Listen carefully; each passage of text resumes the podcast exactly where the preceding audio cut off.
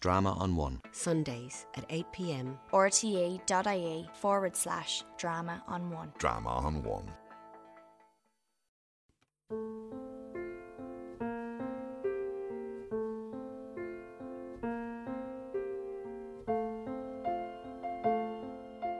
Joyce in all things was too well mannered to mimic people, but he would leap the juice and mimic the common vernacular.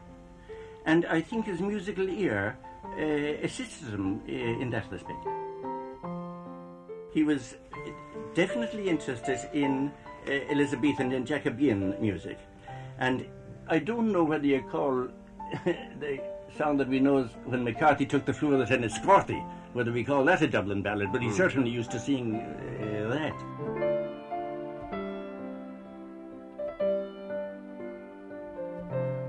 From the RTE archives, that was Con Curran, who first met Joyce as a classmate in UCD in 1899, talking about the songs that his friend loved and about his keen musical ear.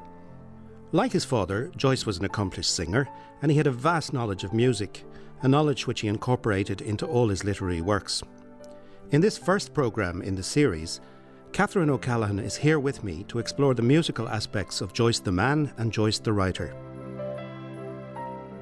Catherine, you, you yourself are a musician. You're, a, I know, a tremendous piano player. Well, I studied music um, from the age of 8 to 22 in the Academy, the Royal Irish Academy here in Dublin. And I always saw that as something very separate from my interest in reading. So it was wonderful to be able to move back into um, the field of Joyce and music, which brought together these two interests of mine. Yeah, and they would have been both interests of the young Joyce too. Uh, many people think he, he had a kind of fantasy, didn't he, of, of uh, being a performer, of touring the um, watering holes at the south of England and maybe even the beaches, singing to a Elizabethan lute. That's right. I think uh, Joyce's idea of himself as a musician uh, carried on through his life and is there in the texts themselves. Other writers may have seen words and music as being in conflict. For Joyce, I think language always wins, but music is always there underneath it, bubbling along under the surface. I suppose music lasts the full 15 rounds before it goes under. Um, I've heard it said by some people that, you know, um, that great line in Ulysses tenors get women by the score that maybe Joyce's interest in a singing career early on was to do with, you know, a shy, lonely man wanting to meet a woman and perhaps hoping that was how it would happen. well, I, I, suppose he was successful in, in, in, the woman that he that he did uh, um, end up with, and it is always said that she would say, you know, it's a pity he didn't stick with the music in terms of actually uh, making a living, as opposed to sort of scrounging along from one patron to the next, as as they ended up doing. Um, but yes, I think he saw it as something very romantic. I mean, his interest in music they're, they're so sentimental in some ways. It's so much part of his his father's love of music, and um, and, and and perhaps he sees himself as, as as following on from his father in that way.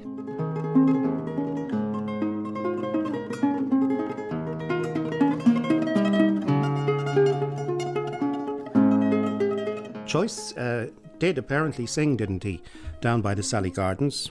For uh, Nora at the ancient concert rooms, and she was quite impressed. Uh, apparently, she was. Um, that seems to have been a song that uh, that he, he, he loved very much.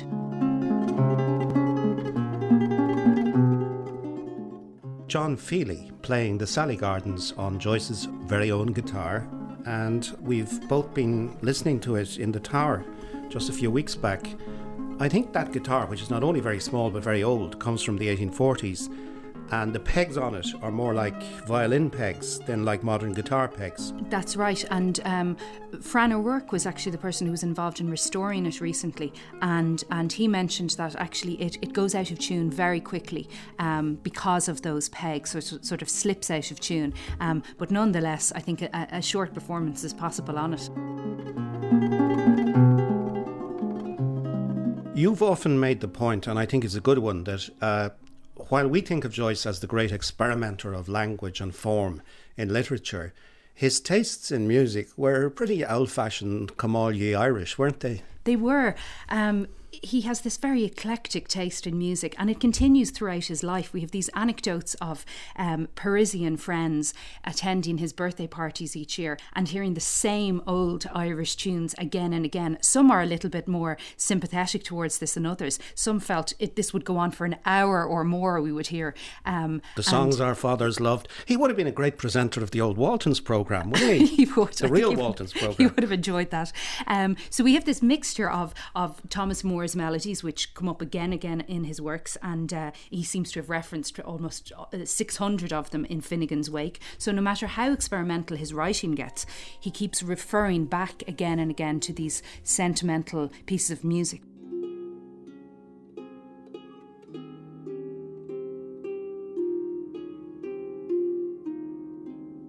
They walked along Nassau Street and then turned into Kildare Street.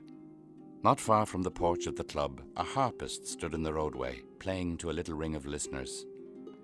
He plucked at the wires heedlessly, glancing quickly from time to time at the face of each newcomer, and from time to time wearily also at the sky. His harp, too, heedless that her coverings had fallen about her knees, seemed weary alike of the eyes of strangers and of her master's hands. One hand played in the bass the melody of Silent O Moyle, while the other hand careered in the treble after each group of notes.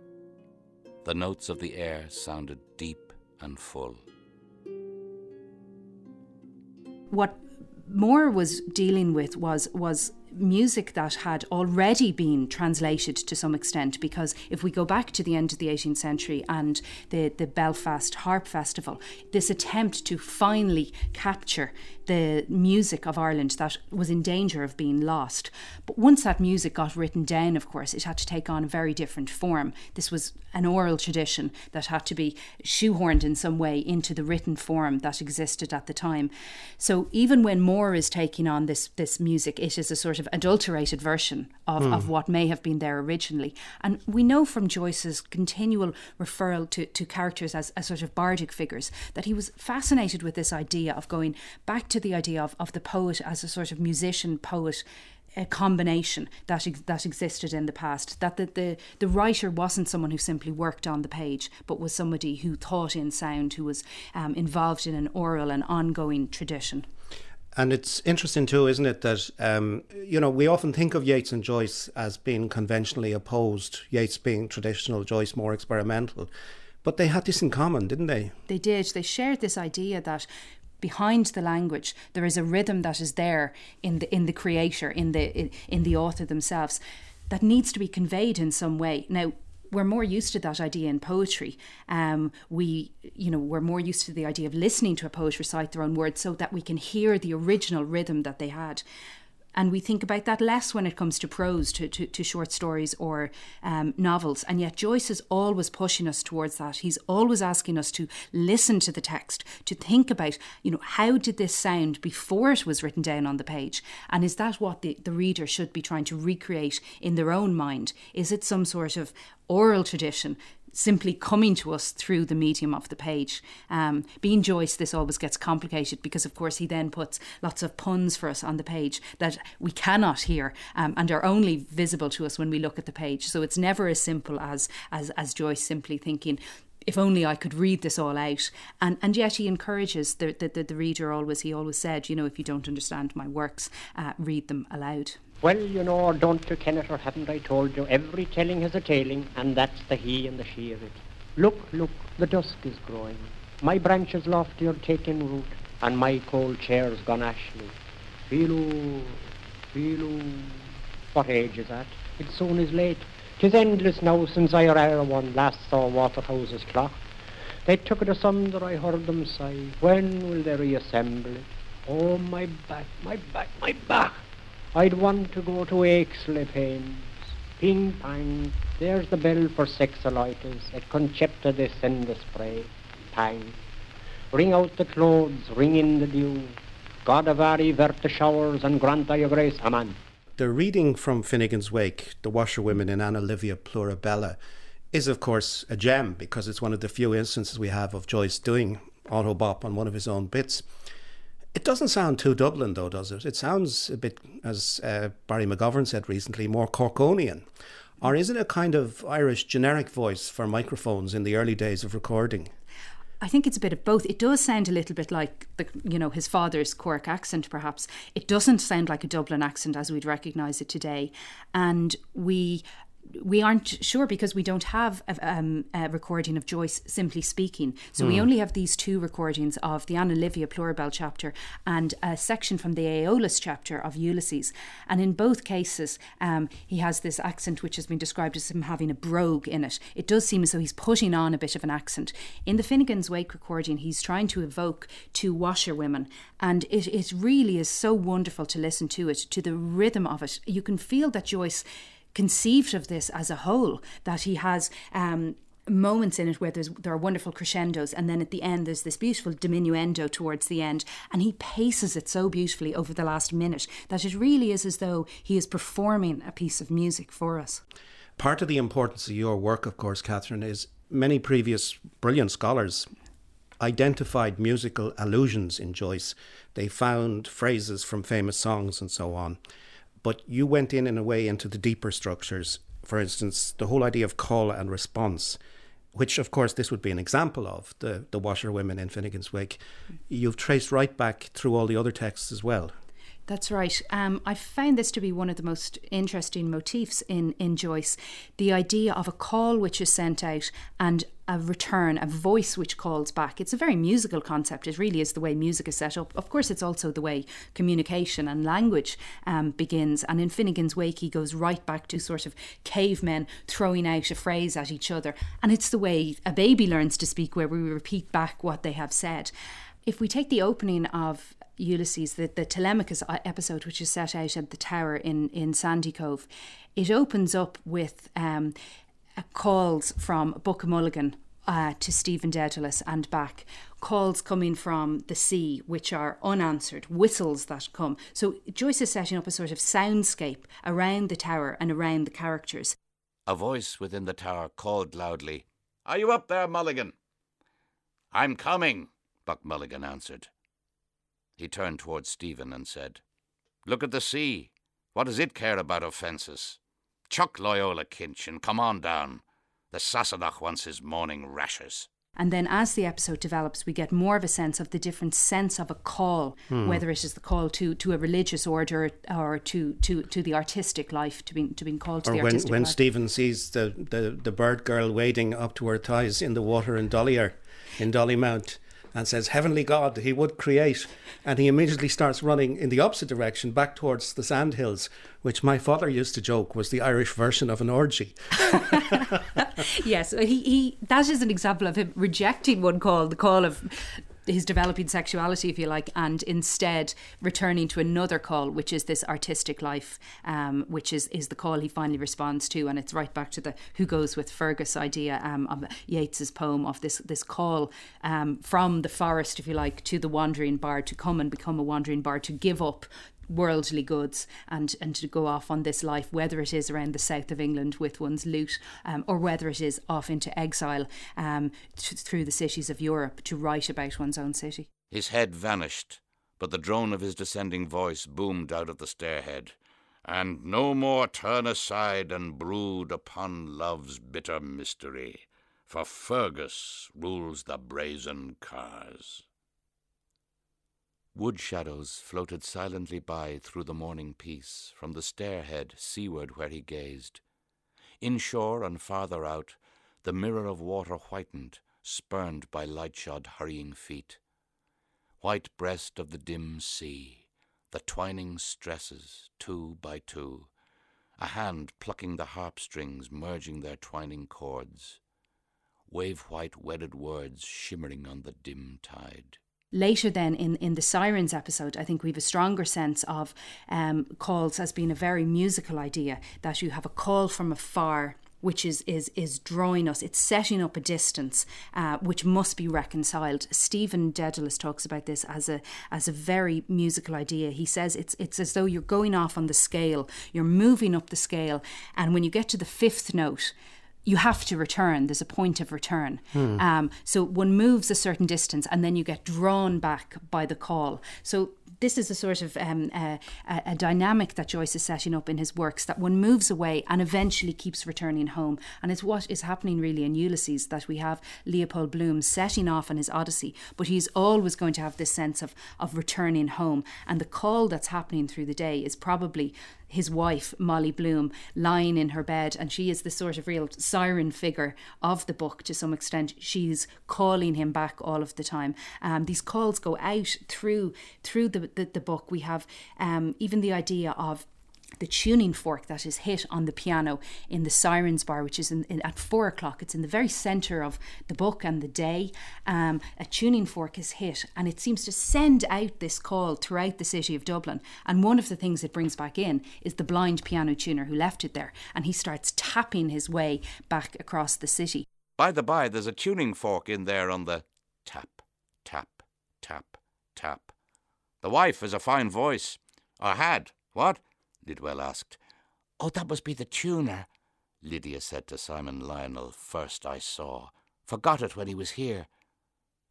Blind he was, she told George Lidwell, second I saw, and played so exquisitely, treat to hear. It's it's a very simple idea in one way, and yet Joyce is really experimenting with language at this stage. And instead of telling us here comes the blind piano tuner back through the city. We just hear a tap every A so tap, often, tap, tap. tap, which Yeah. increases in, in a sort of crescendo effect as he gets closer and closer to the Ormond bar to collect the the, the, the tuning fork again.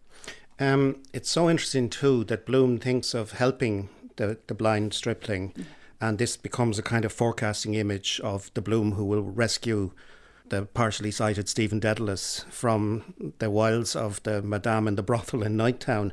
So yeah, all these calls and responses are intimately linked in the end to the plot. This Sirens chapter you've been talking about is, of course, filled with what I think Joyce once called the oceanic feeling that goes with music. And again, you've got that idea of the unconscious, the water. Um, and Bloom, of course, hears a lot of the songs while not actually seeing the singers. Isn't that right? They're in the next room in the Ormond Hotel doing the songs.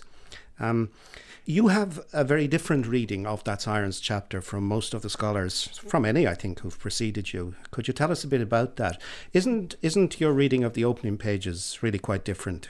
It is. The, the opening pages of the Sirens episode are a series of little fragments. There are, I think, 65 little fragments. They, they, they're not recognisably sentences in any way we would have um, uh, considered a, a, a chapter to begin before that. So we start to stumble over them and wonder what are these little fragments. Bronze by gold heard the hoof irons, steely ringing. Impressitintintintin. Chips, picking chips off rocky thumbnail, chips. Horrid! And gold flushed more. A husky fife note blew. Blue, blue bloom is on the. What happens next is that the chapter begins again with the same words, and now we have a narrative which is more easily navigable. And how that has been read in the past is that the opening is a sort of overture, um, laying out some of the themes of what is to come. I, I took another look at this because I felt that that is not the way an overture really works in music. We don't sit down to listen to a, to to an opera and during the overture think I have no idea what is going on here. This is in a completely different form from anything else I've encountered before and it'll probably only become understandable when I hear the entire piece. So I began to wonder whether Joyce was doing something a little bit different with that opening. And one of the things that I think Joyce is interested in is how music moves between what's written on the page and what is performed. Every time we hear a piece of music, it will be slightly different. It's down to the interpretation, it's down to the performance. And I began to wonder how he thought about the idea of taking a piece of text and then performing it in a different way. So I began to wonder whether that was actually what was going on in the Sirens episode. So he lays out for us what will be performed. So it is the written version, if you like, a score of Hmm. what is going to be performed. And then the chapter continues with a performance of that. Each of those little fragments is taken, but it is given this performance which evokes for us the world of Leopold Bloom. It gets across the emotions, the sadness that's there in the text, and the, the, the loneliness of some of the, the, the characters, all of the, the ideas, the emotions, the, the world of 1904 that comes across to us that really comes across because how Joyce performs those words. So this chapter, which is all about music, actually brings us back to the idea of how how do we read? How, how do we convey meaning in in language? How does an author uh, get the world across to us that they have in their mind? And I think Joyce is almost laying it out for us. He's saying, well, look, you can start with these little fragments, but you have to then turn it into an actual performance. It's it there, there is more than just the words, as Bloom himself says in the episodes. Words, music. No, it's what's behind. Yeah. So something else that he's trying to to to, to access there. And, and the interesting thing is that Bloom is utterly caught up in the emotion of the music for a certain time and then suddenly begins to question it. You know, that idea then seems to explain why he leaves before the end. And of course, he completes the orchestration by letting a fart. He plays the tuba, in effect, in the orchestra, in the Ormond. Uh, But, but is this the moment, do you think, when Joyce decided maybe that words were ultimately certain good, that they were better than mere music? I think I think so. He he said after he wrote the Sirens episode that he had seen through all the tricks of music and there that you know he didn't want to listen to it anymore. That of course isn't true. He he went on to to, to attend hundreds of musical events, but he um, he certainly seems to have felt that he has worked out how music works in some way. And in the episode itself, the idea of the sirens, uh, you know, music is, is, is something quite dangerous in, in the episode. It's something that could uh, tempt someone in. And as you say, you lose your, your ability to reason anymore because music seems to function in a different way. So it can be quite dangerous for ideas like uh, patriotism. So it's particularly when the patriotic ballad, The Croppy Boy, is being sung in the bar that Bloom begins to get a little bit anxious about music. He goes along with the, the, the romantic music, but when it comes to patriotic music and he looks at the other men in the bar, you know, eyes closed, not thinking, um, he decides that this isn't quite for him. And like Odysseus, um, binding himself to the ship, uh, Bloom puts a little elastic band around his hands, which seems to be a sort of a, an attempt to, to, to keep himself in the physical, I suppose, and decides then to leave the bar before he gets completely caught up in, in the patriotic ballad, as the other uh, uh, men have done. I bear no hate against living thing, but I love my country above the king. The croppy boy, our native Doric. Aye, do, Ben, Mr. Dedalus said. Good men and true. Do, do, they begged in one. And of course, the elastic band snaps, doesn't it?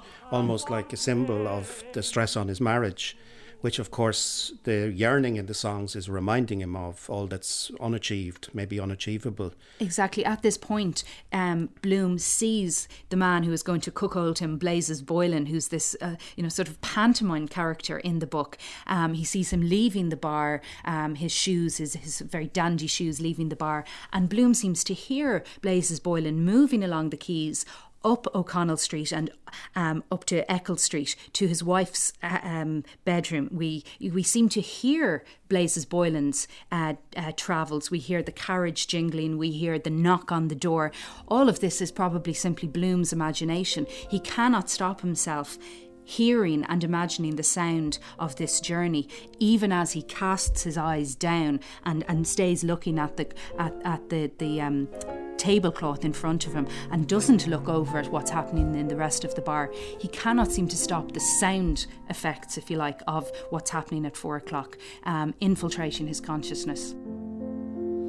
When first I saw that form endearing, sorrow from me seemed to depart. There's a famous line in the chapter, the word Siopold, which conflates, doesn't it, the name Simon, who's the father of Dedalus, with uh, Leopold Bloom, of course, Yeah. and Lionel, From, from, yes, exactly. Lionel, who who is supposedly singing the aria. This comes at the end of of M'appari, which is um, the aria from from Flotow's opera Martha. And as this song has been sung, um, Bloom is, is, is in a terrible state. He's, he's quite distraught, I think, inside, um, and yet he keeps trying to, to to move himself out of it. He he sort of taps out rhythms where he thinks tee hee hee hee hee, and he has all these funny little um, rhythms and patterns to stop himself thinking. But the music is so powerful that it is difficult for him to move away. And at the end, we have this um, high B flat, which the tenor holds on the word come, and Joyce tries to evoke for us there in a long passage um, the, the the the movement of the the singer's voice at that point resolving to to me and it's really one of the, the examples of Joyce trying to evoke an actual musical performance there in the text and we are supposed to I suppose hear that Martha, Martha, I am sighing, I am weeping still for thee. Martha, chest note, return. Come. Its soared, a bird, it held its flight, a swift, pure cry, soar, silver orb, it leaped serene, speeding, sustained, to come, don't spin it out too long, long breath, he breath, long life, soaring high, high resplendent, aflame, crowned, high in the effulgence symbolistic, high of the ethereal bosom, high of the high vast irradiation everywhere, all soaring all around, about the all, the endlessnessness to me. Siapo. And it is so powerful that for Bloom, who is listening, it's as though the singer, the character, and the listener all become one, and it becomes this word Siopold. It's a chord like effect. And of course, that is one of the, the, the ch- very challenging things for the writer. It's what Joyce really tries to take on. In music, we can listen to three notes at once, which make up a chord and it's perfectly understandable to us. The simultaneity is possible. The simultaneity is possible, but in, in language, of course, we, we, we need one word after another. And it is really then in Finnegans wake that Joyce takes on this challenge that he has set himself there in the Sirens episode of can I um, evoke simultaneity? Can I evoke the, the musical quality of simultaneity in language? Can I present new words, uh, portmanteau words as he called them, which will have multiple meanings at once, and the reader will somehow uh, respond to all of these meanings at once, the way they do with music. Now, this may w- well be where the limits of language are in terms of its movement towards music. And one of the things uh, he does throughout the book is he has these hundred letter words called thunder words. And the first one in particular is very interesting. It is the word for thunder in as many different languages as he could come up with. Ron con brodn tor ron ton on tu. Having said all that, do you get frustrated then when on Bloomsday every year you hear The Lass of Aughrim or I Dreamt I Dwelt in Marble Halls or The Croppy Boy, you know, those wonderful long playing records of Joycean music seem in a way to lose out on some of this complication, don't they? I think so. I mean, I think when when people ask me about Joyce in music, they tend to think I will talk about, um, you know, the, these pieces. And, and actually, I've a, a, soft spot for the Lass of Aughrim myself. Why? Why have you that? well, I think I, I think it's a very beautiful piece, and I think. Um, the, the moment it occurs in the dead, um, it, it, it is such a beautiful idea of, of Greta Conroy standing at the top of the stairs, hearing this little fragment of a piece of music, and it, you know, really throwing her back to her childhood.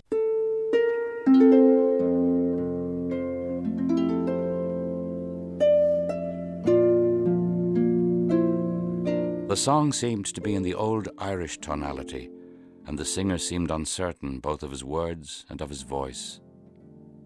The voice, made plaintive by distance and by the singer's hoarseness, faintly illuminated the cadence of the air with words expressing grief.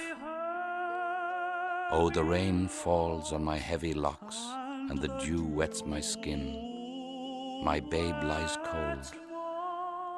Oh, exclaimed Mary Jane, it's Bartell D'Arcy singing, and he wouldn't sing all the night. Oh, I'll get him to sing a song before he goes. Oh, do, Mary Jane, said Aunt Kate. Mary Jane brushed past the others and ran to the staircase. But before she reached it, the singing stopped and the piano was closed abruptly. Maybe we, in conclusion, then would both agree that perhaps an ideal, if ultimately impossible, way of reading Joyce would be perhaps to lie on a floor and look at the text projected onto the ceiling while listening to recordings like the RTE recording of the Ulysses from 1982. And yet, even then, we will see a conflict between what we are seeing and what we are hearing because there's always so much more in what is written on the page. Catherine O'Callaghan, thank you so much for all your work on this and for sharing your thoughts today. Thank you, Declan. James Joyce and to Me was presented by Declan Kiberd and the producer was Bernadette Comerford. The readings from Joyce's works were by Barry McGovern. Drama on One. Sundays at 8 pm. rte.ie forward slash drama on one. Drama on One.